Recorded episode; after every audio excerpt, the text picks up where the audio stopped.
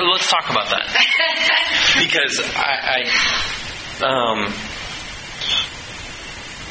John. I mean, so But even now, even though I know the truth, I now, even now, I, you know, I have so many people around me that are just, they think I'm nuts. They think I'm nuts. They're like, you're educated, Carly. You're, you have a, you are smart and educated. I even listen to the, I, I've gone back and listened to all the, uh, you know, the guy that came from, the book writer guy that came and did the, uh, gosh, what was it called? Um, um, doing the right thing. uh, no, no, no, no, no. The, the guy that speaks against the atheist people. Okay, yeah, the- Believers, life after death kind of The guy. apologetics stuff. I, I don't know who you're talking about. William Craig or wrote, wrote Bonhoeffer? Is that correct? no? It's uh, He came and did a big deal here at Yeah. Walmart. I missed it. It was on a uh, I know what you're talking about, but just night. I was missed it too. yeah. Oh, but I did as well, well. uh, because Todd had mentioned it in one of the services, so I went back and listened to it because it's a lot about um, life after death kind of thing. hmm it was really good. It was it was incredible, and I just I'm trying to be really strong and walk right and with God again, and and I just feel like everybody around me is pulling me in different directions and trying to make me doubt all the time. You know, just it's crazy. So I'm trying not to, but I still do sometimes thinking that you know. What if they're right? What if I am crazy? uh, no, I know that's No, terrible. no, no. It's Carly. It, it's not. It's not terrible. Um, you know, some some of the most encouraging. Uh, you know, sometimes we need to stop and think, um, and be able to relate with some of the people of of the Bible. And, and one of the things uh, that we want, uh, I want to make sure that you that you don't do is that um, comparison. One is the thief of joy always. Because either we look at someone, even within the church, who has it all together, um, whether it be in, in their knowledge of God's Word or in how they're living or behaving. And so we think, we question ourselves and say, you know, maybe this isn't for me or maybe this isn't me because I'm looking at someone else. Or we can go the opposite direction and be welled up with pride. Uh, what do you. think For mama? Okay. Or, or we can be uh, welled up in pride um, and look at someone below us and say, you know, like like the Pharisee in, in the Gospel says, "Hey, thank you, Lord, that I'm not like this person. You know, that I'm not thinking this way or I'm not living this way." Wh- Which is also just kind of uh, false, you know, and and we can take confidence even in the midst of kind of questioning and struggling through belief. Um, is that we, we look at Peter, who was determined and called the rock of the church. Like he, he, he was the rock of the early church, and he, he denied Christ. You know, in Christ's moment of quote unquote need of his friends and of his followers, you know, he denied him three times and said, you know, hey, I don't know this man. And, and, and, I think Christ came back to Peter just like John is wanting to come back to this church and wanting to come to us today. Because after Peter denied him three times, Christ comes to Peter three times and wants to assure him, you know, and, and also spur him on to continue living well and ask him three times, you know, hey, Peter, do you love me? You know, and, and Peter says, like, you know that I love you. And then Jesus says, feed my sheep. Do you love me? He says, Lord, you know that I love you. Tend to my lambs. And then Jesus again says, do you love me? And then you, you can feel Peter saying, hey, you know all things. You know, you know that I love you. And says, okay, shepherd my flock. You know, and, and we want to take um, we don't want to allow Peter's denial to say, okay, let's give us license to continue to, to walk in these ways, but to say, okay, Peter, the one that was walking with Christ, had a season of denying. The apostles who were walking with Christ, when Christ was crucified, they all fled. They all left except for John. John was the only one that stayed by his side. Okay, and that those are the people who, who went out and proclaimed and built the church. You know, we look at uh, Mark 18. There's a man who comes to Jesus, and uh, he says, "Hey, my my daughter is sick. Um, you know, will you? Can you heal her?" And, Jesus says, "Hey, do you believe? And believe, and it, it will be so." And, and the man says, "You know, I believe, but help my unbelief." And so I think sometimes God wants us to come before Him and, and, for us to be honest, first and foremost, with Him and say, God, I'm struggling with this aspect of who you are. I'm struggling with the reality that you can forgive me. And he says, and he wants us to come and say, and he wants us to be honest and say, Lord, I, I struggle with this you know, idea that you could forgive me for denying you. And he also wants us to, in turn, and, and take the, the, truth of our heart and what's going on and be honest to God and be honest to other people. And then also attack that truth or that, that, that falsehood and that disbelief with truth. With, yeah, with, because I find now if I if I go a day without doing my morning Bible study routine or quiet time and mm-hmm. prayer with God, I find it's a lot easier to get through the day. And, and if I don't do it, it seems like I start getting feeling distant again. You know, mm-hmm. so I mean that really does help. I know that's. And but then everybody thinks I'm going nuts right now. well, like your other folks who family and I mean not my family. They're very. I mean people, my dad thinks I'm going overboard. He's people who don't no, people who don't walk walk right. with the Lord think you're crazy. Okay, and so I mean, my husband. I mean, he goes to church with me sometimes, but he's just not there. He's not on the level that I'm. I'm trying to get run this other direction back, and I feel like I'm. Everybody thinks I'm mm-hmm. some fanatic or something because I'm diving into it, but I feel like I need to. Yeah, and you know, and, and again, John, and no, John in First John. I mean, one of the things he says um, is he says he talks about you know that do not be surprised if the world does not know you. If, if, if they think that you're crazy, if they think that you're wrong, if they think that you says, hey, don't be surprised because they don't know me. And he says, hey, if they if they don't know me, you know, don't be surprised that if they don't believe in what you're doing is of sound mind. And Jesus also, he went even farther and he said, hey, if the world hated me, they will hate you also because of me. And then that that is and that's also that, that's one of the one of the tests of assurance that John gives us is he says, Hey, the, the world will think that what you're doing is crazy. The world will think and how you're living is nuts. That's my daughter's thing, and I'll spell it exactly like that. so I mean, and so and I think also uh, another thing to, to take assurances is that you know the church at large has done all of us a disservice when we shun those who are walking in darkness. We shun those who aren't believers when we take this idea and cast out people who are not believing the right, believing rightly or behaving rightly, to where we say, "Hey, y'all, y'all need to go somewhere else." Like this is the churches of a bunch of perfect people who who live perfectly. You know, when I say the church, I mean just the local church at large. Um, and, and one of the things the church is, needs to be a place of is a place that we can be honest with God, that we're a bunch of imperfect people who serve a perfect God. That's no matter what our past is, whether it was last night or what our past was 10 years ago, that God's grace abounds and it is sufficient. And then one of the places I feel like all of us need to spend time doing is spend time reading the Psalms.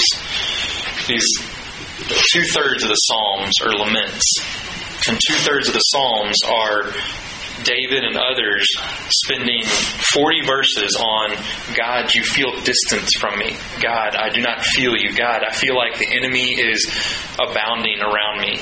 Lord, I, Lord, I feel like I feel like um, uh, I feel like you've forsaken me. I feel like my enemies um, are all around me. I, you know, all these different things. And, he'll write 40 verses, you know, lamenting to God, feeling like God is distant, feeling like God isn't answering him, feeling like God isn't showing up. And then at the very end, he says, you know, but I trust that you are good. You know, and the local church a lot of times says, hey, it's not okay to question whether God is in this illness.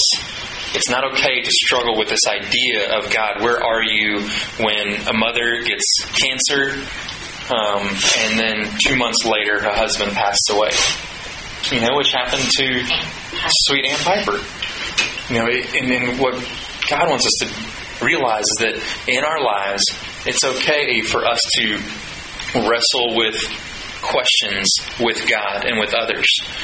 But what he wants us to do is not to rest in those questions and that disbelief, but he wants us to take that, that disbelief and that questions and say, okay, Lord, help me believe.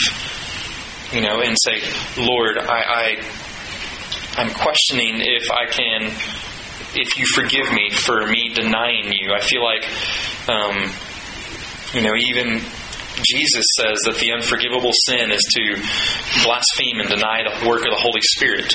Well, what that means is that you would continue on in all of your life and, and never accept the work of the Holy Spirit. What the work of the Holy Spirit is to cause us to believe. So, therefore, if someone lives a life and dies without trusting in the work of the Holy Spirit, which is trusting in Christ's life and death, death and resurrection, that is the unforgivable sin. Because the only unforgivable sin is to not trust in the provision of the Father. And so, but if we think that we go through, we have a season, so we, we trust in Christ and we have a season of denying Christ, you know, it's like, okay, wait, denial of Christ is the unforgivable sin, so can God forgive me? And, and what Christ wants us to know is that even that idea of denial of Christ, not confessing Christ, saying that this idea of Christianity is a sham, Christ wants us to remember hey, if you if you confess your sins, He is faithful and just to forgive you of your sins and cleanse you from all unrighteousness. We, if we sin, don't sin, but if you sin, you have an advocate with the Father. You have Christ that stands before the Father on a, on a regular basis. And, and Satan and this world and even our sinful flesh kind of accuse us on a regular basis. And, and Christ is standing before the Father, and He's not saying, hey, they, they're not sinning. They're not they're not unrighteous and they're not unworthy. Jesus stands before the Father and he says, you know, he says, Kayla, you are completely unworthy of me. He says, Rick, you are completely unworthy of me. He says, Ryan, you are a sinner. And even your good works are filthy rags before me. But then Jesus lays down his portfolio before the righteous judge, the Father, and he says, But I paid for it. My blood covers all of it. And so, therefore, they are clean. And so, for us as a believer, it's not that we stand before the Father. And and I think sometimes as we share the gospel and talk to people about Christ, we want to tell them and kind of, hey, when God sees you, He sees you as perfect. And yes and no. We got to make sure that we're clarifying within our language. When God sees us, He sees us as wretched sinners. But through the blood of Christ, we are perfect. So it's not that God doesn't recognize that we're a bunch of messes. God fully recognizes that, but Jesus, like in a court of law, stands before the Father. And even as Satan and our own actions kind of build a huge case against us, and Satan says, Look at that, you know, he, he's, he's struggling with lust again. He's, you know, they're dealing with this. They're dealing with disbelief. They're dealing with um, control, you know, and, and wondering if their baby's going to be safe in a used car, you know, and whatever it may be.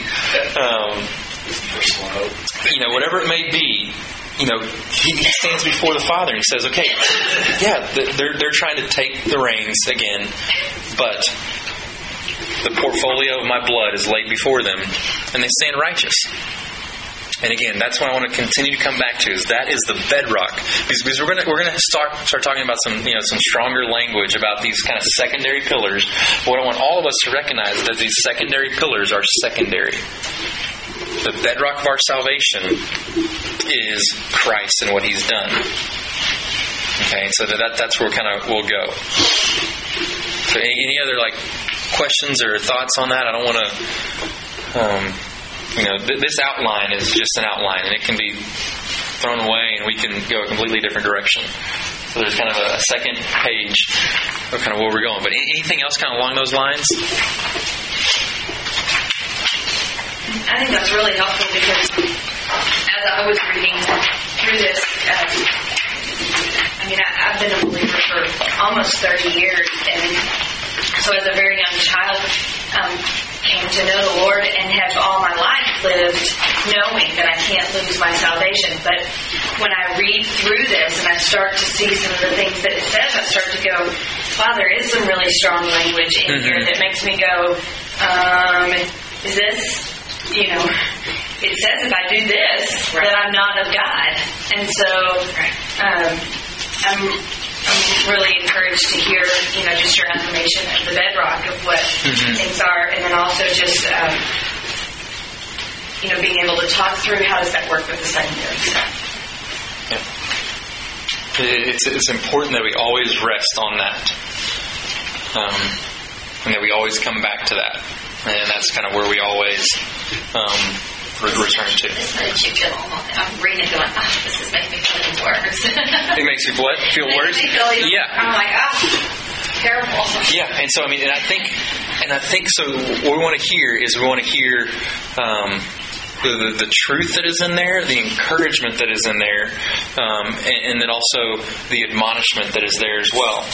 Um, that, he's that he's calling that local church to, and, and then when, whenever we're looking, if we if we get things out of order within the Christian life, you know, we're always going to make a wreck of ourselves and others. Um, and so w- w- the, the foundation um, of the Bible is is God, and it is God working through a sinful, broken people to redeem a sinful and broken people. And it is the work of God, and it's the work of Christ that is foundational. And that even because what, what we could do is we could take the book of First John and be pharisaical and say, okay, I did something loving today. I read my Bible today. I confessed my sins. I did this. Therefore, I have intimacy with the Father, and my my salvation is assured. You know, and, that's also not it. You know, everything about our life has to flow out of this foundation, or it kind of has to build up from this foundation, or flow out of the spring that it is about Christ, it is because of Christ, and it is through Christ that we're able to do all these things. Because even if I want to read my Bible in the morning, it's not because of Ryan, it's because of the grace of God. And if I do something loving, it's not because of Ryan, it's because of the grace of God. And if I, you know, practice righteousness, because of the grace of God in my life, the Holy Spirit working, not because of me. Um, and so, I mean, it's kind of a sometimes it's it's a win-win or lose-lose situation because when I sin, it's it's me. when I when I disbelieve, it's because of me. But whenever I do things that are um, worthy of God, it's it's because of the work of the Holy Spirit inside of me. And uh, you know, a, a passage that I've been meditating on this whole last year, I think it's Psalm um, Psalm one. Oh, babe. Oh, that's my wife. I'm not just calling someone else babe. Uh, I think it's Psalm. Uh, I'll bring it to you, but it says, "What shall I render to the Lord for all that He's done for me? What What should I do because of all that God has done for me?" It says, "I shall lift up the cup of salvation and call upon the name of the Lord." And so when I think about what Christ has done on the cross and the, and the miracles that He's done in my life, you know, the way that He's blessed my family or whatever else, that we have a healthy baby, you know, it says, what should we do? It's like, don't try to go out and read your Bible more or try to do good things. He says, hey, lift up the cup of salvation, the cup that God pours His grace upon, and call out for more grace. And we just say, God, I need more grace today to want to read your Bible. I need your grace to understand your word. I need your grace to live in such a way that does not chase after this world or listen to false teachers or get discouraged by other people, but that rests in the bedrock of who you are. I need your grace to love other people well. Because it's only through the grace of God that we'll be able to do any of those things. Um, so let, us um, jump back in. So, um, and it's only through the grace of God that we will get anything out of this. And so let me pray for us, which we didn't do earlier. Lord, uh, let us never think that we can do anything apart from you, Lord. And so we thank you for your grace and your work on the cross, and that through your work on the cross, we're able to have assurance. And so we pray that you continue to open up our eyes to the truth of this book um, and the truth that you've written through your holy apostle, John. We love you, Lord. Amen. Okay, the purposes in um, First John. So the purposes in First John. You're kind of on that uh, second handout, second page. Um, and sometimes I don't know what you have. Okay, you don't have anything. Perfect. Um, okay, so here, here's one of the different things. We kind of told you to write some P's next to the purposes. And so uh, one of the things that he is wanting us to do um, is he's wanting to promote fellowship. So that first one is he's wanting to promote fellowship. And we find that in 1 John 1 3. 1 John 1 3. And this is what it says. It says, That which you have seen and heard, that which we have seen and heard, talking about John, we proclaim to you also, that you may have fellowship with us, and indeed our fellowship is with the Father and with the Son. So, again, sometimes the question is is this talking about fellowship kind of uh, in a deeper intimacy with God? Or is this talking about you know, fellowship that only comes through a salvific relationship, you know, with Christ. And it's kind of for, for you to decide, but he's wanting to, he's writing these things to promote fellowship within this local church. He's also writing this to produce joy.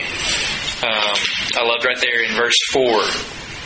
It says, And we are writing these things to you so that our joy may be complete. Now, some of y'all's translations may say, so that your joy may be complete. Um, and, and, this is one of those interesting ones to where there's a number of trusted manuscripts that say, like, kind of, and then manuscript is kind of just an old, like, original writing that we have. And so there's some of them that say our joy, and there's some of them that say your your joy, and it's kind of like a little bitty mark that makes the difference. Um, but one of the things that's kind of neat is that. Um, I know, you know, I don't have, well, I have a baby girl, but she's young, so she's not really walking in the truth. She's 13 months old. Um, you know, she's, she's a baby. But I mean, I know something from just like having led ministries, led Bible studies, and also, you know, from hearing from other parents, like even for non believing parents, there's no greater joy for a parent than for their kid to be walking in a way that they hope that they would walk. And you could see from John as well, like there's no greater joy. Like you, you see that it would make sense that it is for John's joy that he is writing these things, that hoping that they would live in such a way that honors Christ, so that his joy would be made complete. That when he looks at this local church, he says, Hey, I am praising God and I am full of joy because of how you live. And so he's writing this book with some of this hard language so that their joy would be made complete and so that his joy also would be made complete. And Jesus even talks about this as well. He says, Hey, you know, I come to you and I say these things to you so that your joy, so that you, so that your joy may be the same as my joy and that your joy may be complete. That's kind of in uh, John kind of 15 through 17. And so he wants to promote joy. Uh, he wants to protect holiness. So these are these are five P's. He wants to protect holiness, and that's two one.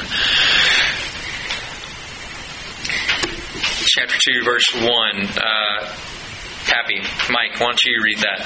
Two one. My little children, I am writing these things to you so that you may not sin. But if anyone does sin, we have an advocate with the Father, Jesus Christ, the righteous. So I'm writing these to you so you don't sin. Um, you know, so it, what's, interesting is you see, see John. He's saying, "Hey, don't sin. If you're a follower of Jesus Christ, don't sin. We should not sin." Okay, it's like really strong language. Don't do it we shouldn't be doing it because that whenever we do sin, we're saying that Christ is not enough. We don't trust in Christ. But then on the other hand, he comes over here and says, "Hey, if you do sin, you've got an advocate." And so you got the legalistics that are praising, yes, don't sin. We shouldn't sin. Believers shouldn't sin. And they're like, wait, John, why did you write this that if they do sin, they have an advocate?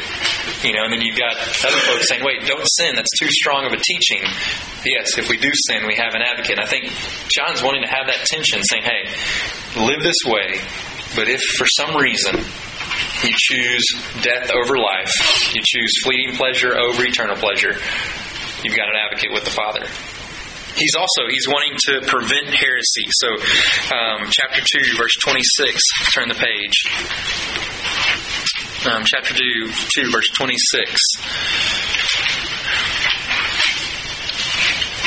Kayla, why don't you read that? Verse twenty-six. Writing things to you about those who are trying to deceive you. Okay, so he is writing this letter kind of wanting to warn them about those who are trying to deceive them. He's wanting to prevent heresy um, to kind of find its way within this local church. Um, and so within that, like if, if he's wanting to write to kind of protect people from believing in something that is false, is it possible that they could believe something that is false and still be of God? He's trying to warn them, don't do this, is it possible that they could do this and still be of the truth? Absolutely. Otherwise, if, if you couldn't do that, you wouldn't warn someone, don't do that. You know, but at the same time, you know, it is when we are, and so we'll, we'll get to that in a minute. We don't want to, we don't want to say, hey, I am doing this and I can rest assured that I'm of the truth because I am doing this.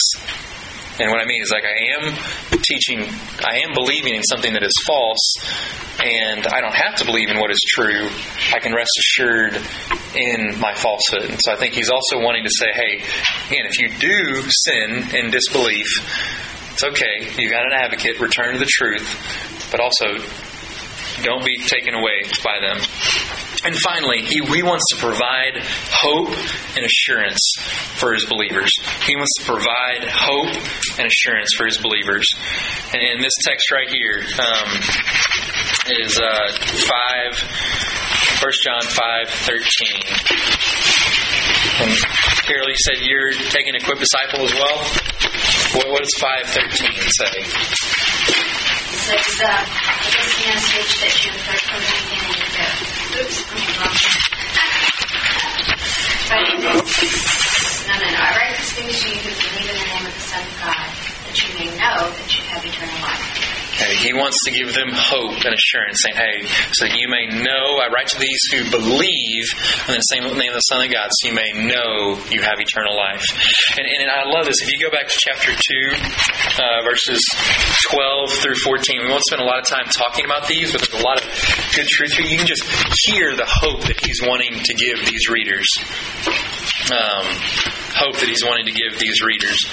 Um, Natalie, oh, go ahead. Sorry, I have a question about about uh, First John five fifteen. When I've read this book first before, you know that in a lot of the book disciple stuff they have you memorize it. It's confusing to me why they have you memorize this verse because it seems like it, it's telling me I write these things so that you can know that you have eternal life. Well, what are these things? And so maybe it's just that it's reminding you that you need to be in the scripture mm-hmm. um, to remind yourself of what these things are. Um, but the verse, when it stands on its own, has been something that to me goes, "Why am I? I mean, great. what are these things? You know?" Absolutely. And so, what's there, there's two possible answers to that question. What are the these things? Like whenever it says these things, just from a literary standpoint, you know, high school, college English, like what are you? What would we infer that these things is talking about? You know, within this text. Stuff that came before it. Yeah, stuff that came before it. You know, you know, or something that's kind of after. And so, you know, people either say that this verse right here, this kind of assurance, is either what's right before it, which is 11 and 12. And so, Rosanna, why don't you read uh, verse 11 and 12? And this is the testimony that God gave us eternal life, and this life is in His Son. Whoever has the Son has life. Whoever does not have the Son of God does not have life. And if you kind of, and so I, I agree. Like I think you know, you know, Equip Disciple and NavPress, you know, we should probably add on those two other verses in front of it, uh, just just to make sure that you know these things. What are these? So so again, this is speaking to what's the bedrock foundation. What is the ultimate assurance? Is is what? According to eleven and twelve, who has life? He has the Son. He who has the Son you know, has life. And again, it's not it's not of anything that we do. It's because of who the Son is and what the Son has done that we have that we may know we have eternal life. And then the other option is. Um, you know that he but there's a number of other places that it says you may know you have eternal life i write these things so you may know here's how we know and so a problem with and this isn't against Navigators or Equip Disciple. I love both those ministries and have been a part of both those ministries. But for all of us, is that you know it's being able to say, okay, hey, here's this. But because the second question that you would ask, if you look at verse 11 and 13, it says, Hey, he who has the Son has eternal life. Okay, well, how do I know that I have the Son? And that's where these pillars of the assurance that we're going to talk about this time, you know, during this time, come out of. Because it's like the bedrock is that he who has the Son has life. It's about who Christ is and what He's done. Well, how do I know? How can I be assured on a regular basis that I have the Son? And that's where these kind of different pillars of assurance that are secondary, they're not primary, but it's kind of the evidence of that foundation. Okay? And so we'll get a chance to talk about that. Yeah. Actually, that's one of the reasons why I think this book is so good because I was agreeing with what you're saying. I'm really wired to like be really hard on myself, and so sometimes this book is just like, geez, you know, just it makes you feel. But how, like, and how? Because a lot of his statements that he says singularly are kind of polarizing. You know, that like, okay, well verse 17 in chapter 5, all wrongdoing is sin, but there is sin that does not lead to death okay, great, there's one sin I can do that won't lead me to death. What is it? You know, but just in how important it is to take things, it reminds me again to take things in context. Like what you're saying, I think that's a great idea. You should tell ED that they should memorize the other two verses before, just because you can like, and that's why because he doesn't have time like he did in chapter two to say both sides of everything that he says, and I think mm-hmm. he does a better he does a more thorough job in it than like maybe Paul does or something like that. But that's sort of just why I think this book, more than a lot of other books, makes me go, man, we I really have to like because I'll hit little stumbling blocks of verses that I'm like, mm, in and of itself, that verse doesn't make sense to me, you know. Yeah. Just a thought. No, it's just that kind of dive in and find out why. Yeah. I mean, actually, uh, 11 and 12 were alternate verses. Mm-hmm. So yeah. There's a there's a study that's I think it's called Growing in Christ. You guys did with the the mm-hmm. volunteers. volunteers. And I have a coworker that um, I led to the Lord a few months ago and was looking for you know I need something that's brand new. And so um, that's what we were going through. The first chapter has this verse in it, and she's like, "What the crap does that mean?" And I'm going, "That's a great question." And so it, it, I think looking at the two verses before, um, but I think what was discouraging to me is to a brand new believer, they need it spoon fed to them a, a little more than, mm-hmm. than how do I figure out what these things mean. So really helpful. And so, and, and, and, within this, which, which is great, and I think sometimes, so there's kind of a, a camp, and it's kind of interwoven in, in, different areas within the local church, is that, you know, at some point we, we want people to be in our club and and so therefore we can we can preach an easy gospel of hey all you got to do is believe well what, is, what does it mean what does it biblically mean to believe like there's a lot of things that I believe but does that mean the same thing as what the Bible's talking about to believe and so therefore hey all you got to do is believe in the Lord Jesus Christ and be saved okay I believe all right great. Here's your here's your card that you know. Write down on here that you believe. Put it in your Bible. Put your Bible, you know, on your dresser, and you know, a few years later, you can come back to that and say, "All right, you know, September 24th, 2011, I believed and I'm saved.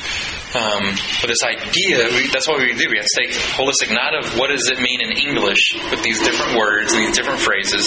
But what was the author wanting to communicate, and what did it believe? What does it mean um, in these different things to have the Son to believe? And we've got to. That's why it's so good to take a holistic approach, you know, from the you know whole New Testament, from a whole book, and say how do they describe these different aspects of salvation um, and what happens within salvation. Um, because the, the assurance is that, you know, you could also take for that same thing, just believe. You know, Jesus also said, hey, this is what it looks like to be saved, to deny yourself and take up your cross and follow me. You know, that's, that's what it means to be saved, to repent and be baptized, to, to leave your sinful ways and to acknowledge your life with Christ. So it's taking a holistic approach of what does that look like. Um, and then also give people freedom that if they are new in the faith, that they are there is an aspect of maturity and growing that happens as well. So that we don't expect new Christians or young believers to look like old believers, just like we would not expect our 13 month old little girl to be able to talk and communicate and read poetry and um, you know do all these different things. Um, and that's why there's kind of this holistic approach of, but there's also evidence within our baby physically that she is alive.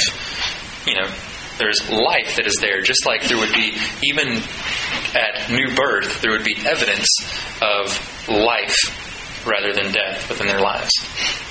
So those are kind of some of those uh, those five different ones. Um, and when we talked about these uh, before, um, again, that he wanted to assure them of their indwelling, um, of the indwelling God through their abiding relationship with Him. And so, uh, like I said, there's kind of a, a, fellow. You know, some people think these are tests of fellowship, and, or tests of genuine faith. And so, just here's um, and, and it's not just, I mean, Dr. Constable, phenomenal man, uh, has a great website you can go to. He has all his commentaries on there. He's a professor at DTS. Um, you know, and he teaches from here that this is about fellowship and not about genuine faith. Um, he knows his Bible far more than I ever will. And I acknowledge that. Um, you know, and then there's others from John Piper and other folks as well who kind of say, no, these are kind of tests of genuine belief. Um, I believe both of them are believers. Both of them kind of land on different camps. And like I said before, here's kind of just my thought before we jump into it that it's a little bit of both. The assurance of the believer, and as we look at others, um, this is outside of that foundational work of Jesus Christ, is a right and growing belief and also a right and growing behavior. This is normative for the believer, which should also be a true test of our increased fellowship and intimacy with the Lord. And so, as a believer, kind of a, a an assurance and a test of are we growing in the Lord, you know, is are we growing in our belief and our understanding and our longing for God, and also are we growing in our behavior um, as well. So, um, but I think that there is this these secondary um, tests are to be able to say, oh, wait, is the Son is us in us? Do we truly believe? And so here, here's the false teaching. Um, so you kind of have some of those kind of fill in the blanks for the false teaching. Um, and on that, sorry, on that other one, the assurance of the believer is a right and growing belief and a right and growing behavior. Um, and so for the false teaching, one of them we see is that it is it is okay to live in sin one of the things that they were teaching as they had kind of left the church there, they were saying, hey, we have fellowship with God. We believe in God. Um, and it's okay that we walk in darkness. It's okay that we sin. And then the verses that I put next to that is uh, 1 6. So if you want to write there, it is 1 6 and also 3 4 through 10. 1 6 and 3 4 through 10. So some of the false teaching that they're saying is saying, hey, um, you know, and why don't uh, why don't we read uh, verse one six? Natalie, why don't you read verse one six? Um, is it we are from God? Uh, walking in light, yes. If we say, sorry, but chapter one, verse six.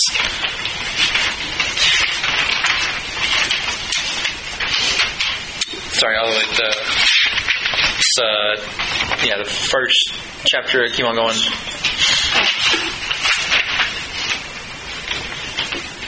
Oh, um, if we say we have fellowship with Him while we walk in darkness, we lie and do not practice the truth.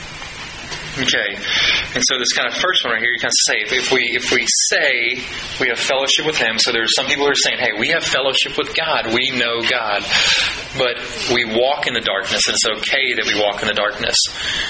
John again says, hey, they lie and they do not practice the truth, and so this is one of those false teachings that are there. And, and you'll see that as we kind of talk about some of these tests of assurance, they kind of loop in with some of these false teachings. So that's verse 1, 6, and 3, 4 through 10.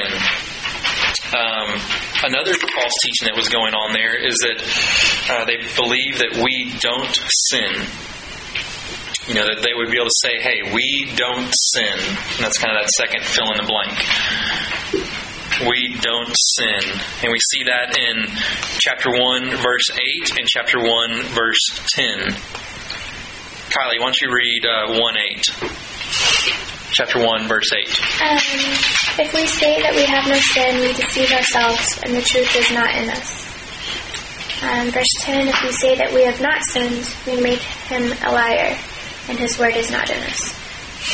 Okay, so there were some people there that were saying, hey, again, we have fellowship with God, and also we, we don't sin. Um, and then you kind of hear some of the same uh, truth a little bit later when it talks about um, righteousness and unrighteousness. Is that he says one of these purposes is to protect against heresy in chapter 2, verse 26. Um, he says, you know, about those who are trying to deceive you, or how are they trying to deceive you? Kind of down in verse 29. So that if you know that he is righteous, you may be sure that everyone who practices righteousness is born of him. And then a little bit uh, earlier, I can't remember where it is, but it says, you know, he who is righteous practices righteousness. And kind of the opposite of that, and kind of what they were saying is that, hey, we don't have to practice righteousness. We're of God, but we don't have to practice righteousness. We don't have to live righteously, which is to live in sin. And so that was one of the, the teachings that was going on during that time. And then uh, the next one is, you know, you don't have to keep God God's commandments. So it's kind of similar to um, it's okay to sin, but you don't have to keep God's commandments. And so in uh, chapter 2, verse 4, chapter 2, um, verse 4, Kayla, why don't you read chapter 2, verse 4? Then it says, I know him, but does not keep his commandments, is a liar, and the truth is not in him. Okay, again, you can hear kind of the echo of the false teachers. Like, we know him, but we don't have to keep his commandments. And the, the greatest commandment that you'll see that they're talking about in this text is to love God, is to believe in the Son, and to love others. Um, and that kind of goes into this fourth one. Uh, you don't have to love others. So this kind of this next false teaching is that you don't have to love others. And we see this in a number of different places. You see this in uh, chapter 2, verse 9. You write that down? Uh, chapter 3, verse 15 and 17. And chapter 4, verse 20.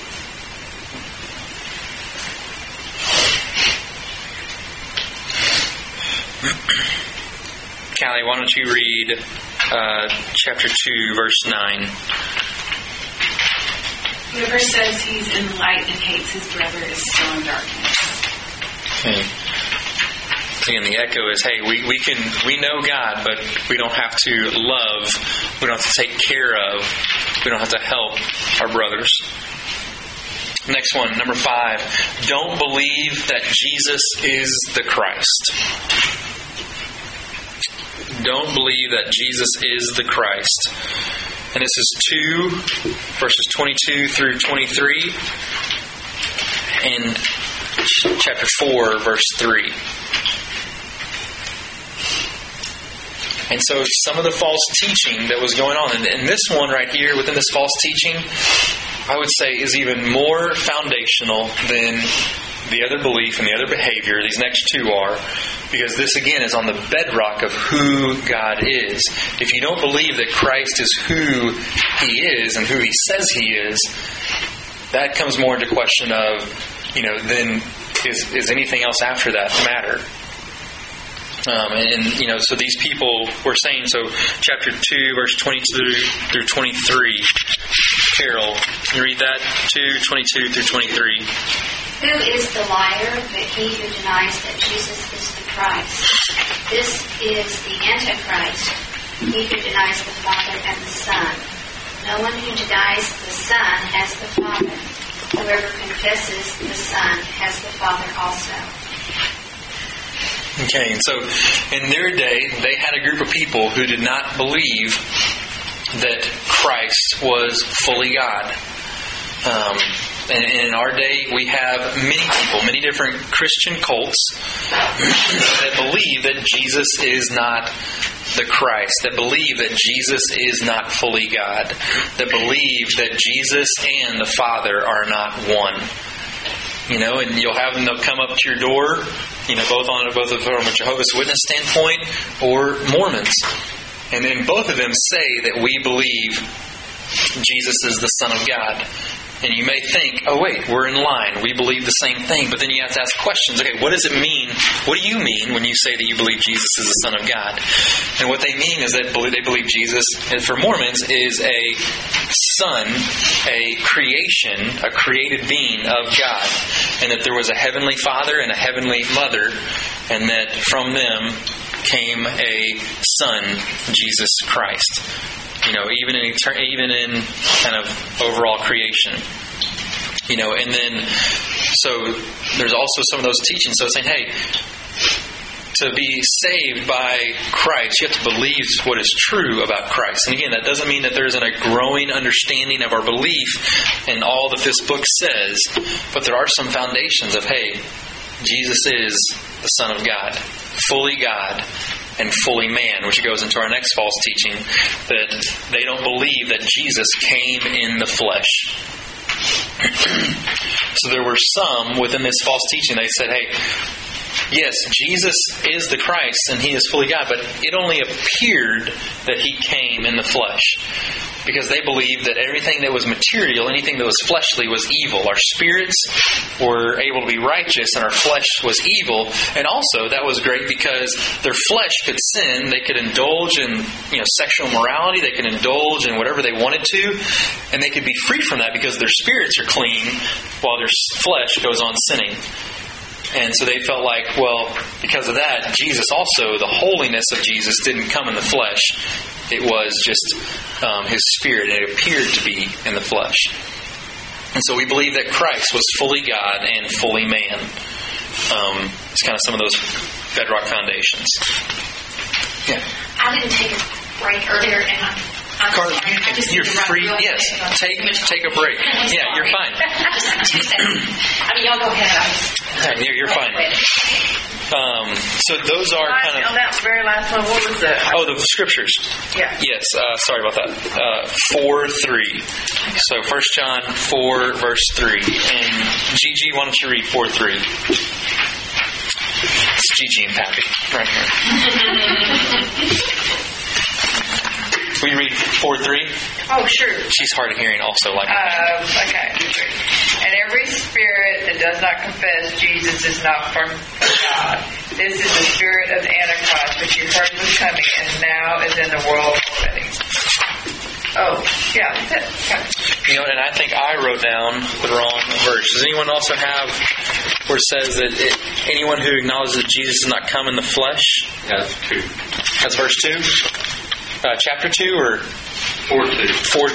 Okay. You know the Spirit of God. Every spirit that confesses that Jesus Christ has come in flesh is from God. Here we go. So it's verse 2 for that one, and 3 was on that he is the Christ. And so, you know, a, a great.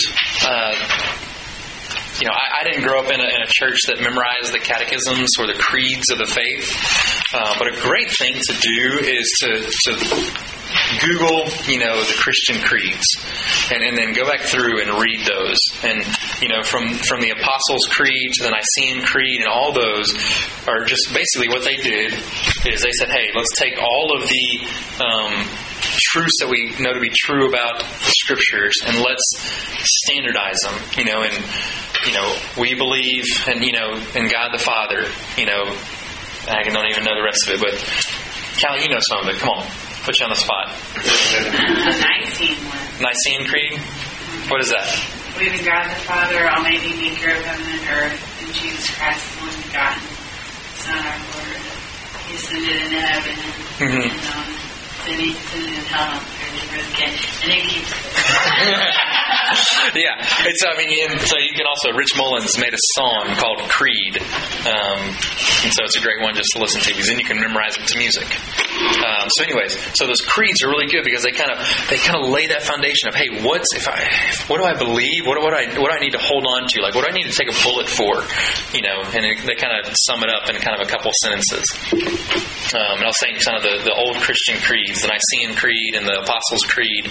Those are great, just kind of foundational, kind of. They were even during their days they were going against false teaching and false belief. Um, so, so basically now going into kind of these tests of assurance.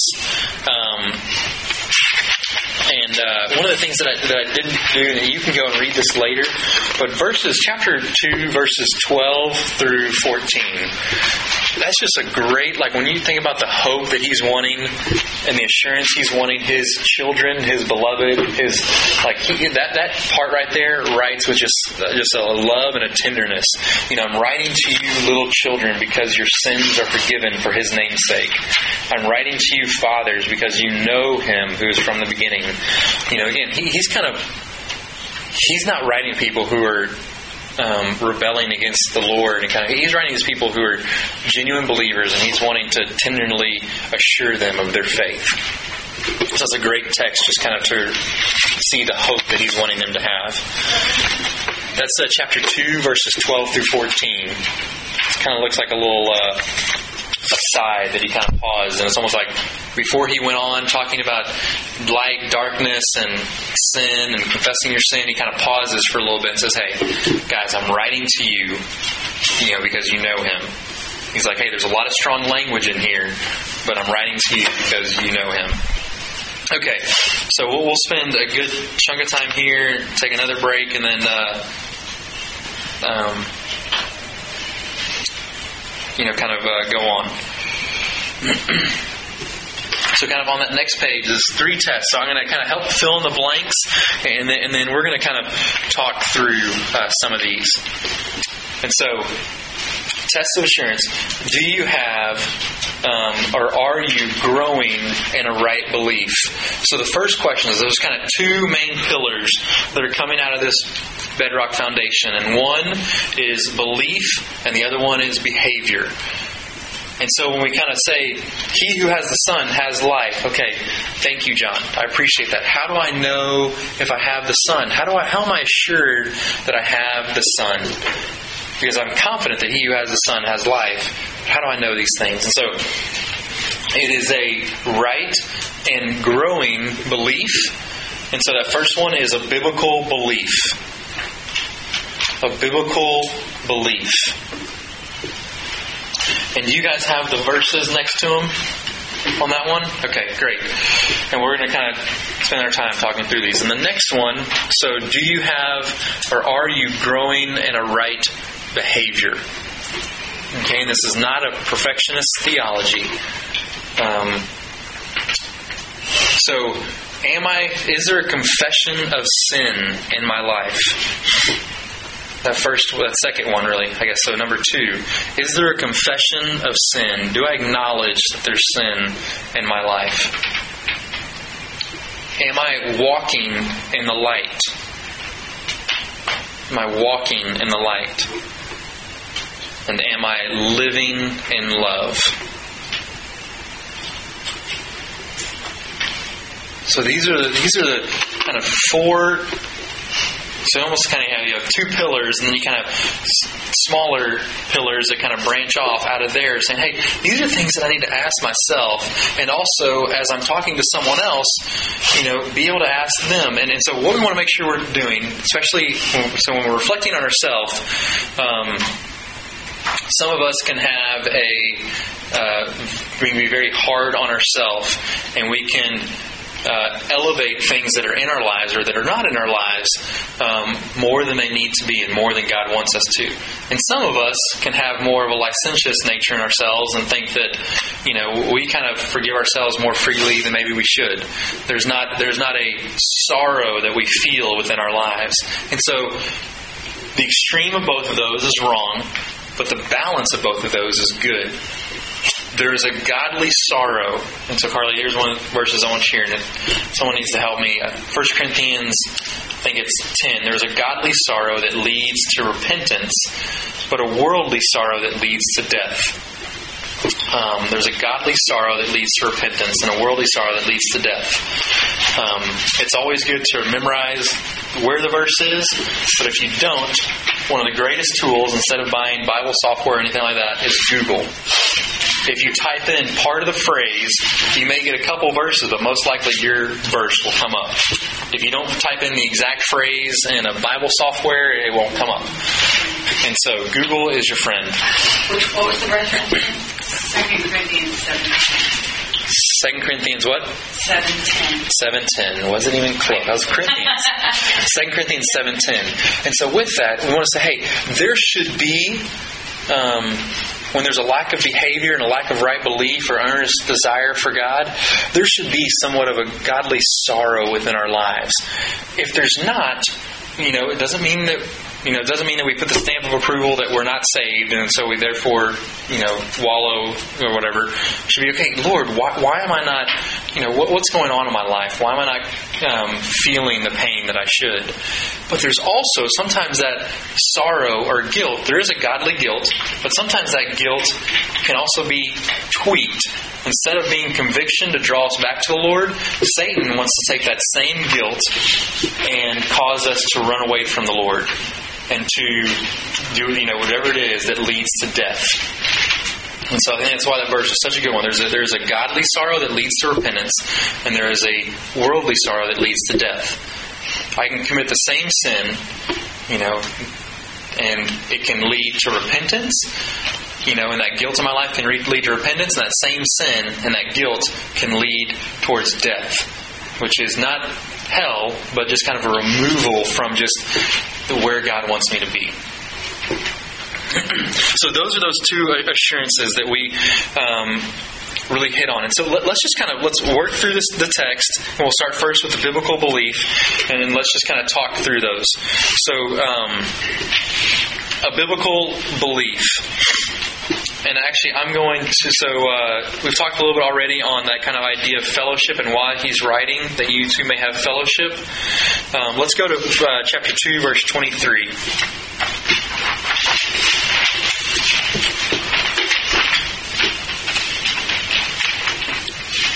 And so a lot of these are right on the tail end of the false teaching. He kind of has the false teaching saying, hey, no, no, this is what we are to believe. And so a right biblical belief. Rick, will you read uh, 223? No one who denies the Father, no one who denies the Son has the Father. Whoever confesses the Son has the Father also. Okay. And so that biblical belief is, you know, whoever you know, you confess the Son has the Father also. And it's not just this idea of confession. I, I, proclaim that I believe in the Son, but it's more of an acknowledgement.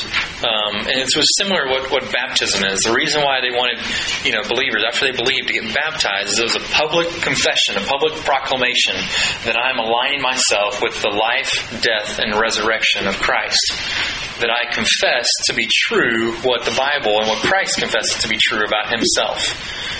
And so he who agrees and acknowledges with that has the Father also. So that, that is a, a right biblical belief. And so one of those signs and those questions are, hey, am I believing what is true? Um, you know, about, and so that, that is a, a test of assurance. That is kind of one of those litmus tests. Okay, verse uh, chapter four, verse three, one through three.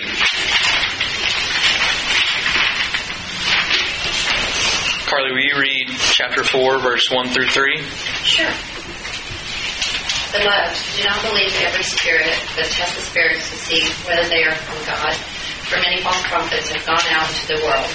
By this, you know the Spirit of God. Every spirit that confesses, every spirit that confesses that Jesus Christ has come in the flesh is from God, and every spirit that does not confess Jesus is not from God. This is the this is the spirit of the Antichrist, which you heard was coming and is now and now is in the world world already. Little children. That's good right there. Ah, Perfect. Thank you. Um, okay, and so from there, well, what's one of the kind of biblical beliefs that from that text that he wants us to take away with? Christ was God in flesh. Okay, yes, that, that Christ is fully God and fully man, that he came in the flesh. So that's one of the kind of bedrock foundations of our beliefs that Christ is fully God and fully man. He is not another God, there's only one true God. And that one true God is the Father, the Son, and the Spirit. Okay, a great, you know, I wasn't even going to um, do this. There's not something to write on. Basically, um, if you have um, God in the center, and we kind of have Father, um, Holy Spirit. Sorry, I'll show you what I'm doing. that was another class I wanted to take. The Trinity? Yeah. All right, so here we go. This is what they taught in just a few short minutes. Um, Trinity in a few minutes, okay? So here you go. You've got God in the center, okay? So the Holy Spirit should be aligned to God. Aligned, kind of got. Yeah. The Holy Spirit is God. So you can kind of connect a line there, put a circle around HS, you put an is God. He is fully God. The Father is fully God. The Son is fully God. Okay? Now you can draw lines to from the Father to the Son, the Son to the Spirit, and the Spirit to the Father. So you kind of have a circle around there. And on there, you kind of on that line, you put an X on each of those. The Father is not the Son, and the Father is not the Spirit. The Spirit is not the Father, and the Spirit, so that's an X right there, is not the Son. The Son is not the Father, and the Son is not the Spirit. So th- this is what we believe to be true about the Trinity. One God, three persons.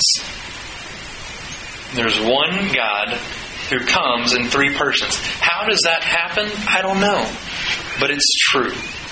And so one of the things we can be confident of is as God tells us in a number of different places, is that your thoughts are not my thoughts, and your ways are not my ways. That's Isaiah 55. And so there's going to be things that happened in this life. Even even with the question of how does how does this happen with Matt Piper who passes away. His wife just had cancer. They have a 10 year old who has autism. And how does this happen in this world? God, how could you let this happen? And one of the things it is, for those, some of those things that are just unknown, we say, God, we, we, we don't know this answer. We, we'll find out later. We'll find out on the other side. But what we do know is that who you are, that you are the one true God, and that you are good, and you're in control over everything. Doesn't mean that you cause everything, but you are in control over everything. And so we kind of come back to we take things that are unknown, and God's okay with us wondering about those, but we rest and focus on what we do know to be true and what's written in here. So, there's the Trinity. There's the Trinity class. Three minutes. Um, okay, where were we? Okay, so then, uh, so uh, five and six. Okay, so um, this is kind of a mixture between both belief and behavior, but chapter 4, verse 5 and 6. Papa, you read that?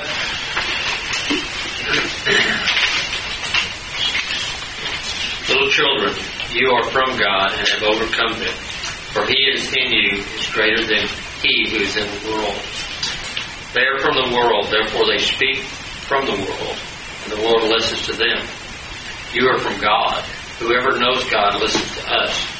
Whoever is not from God does not listen to us. By this we know the spirit of truth and the spirit of error.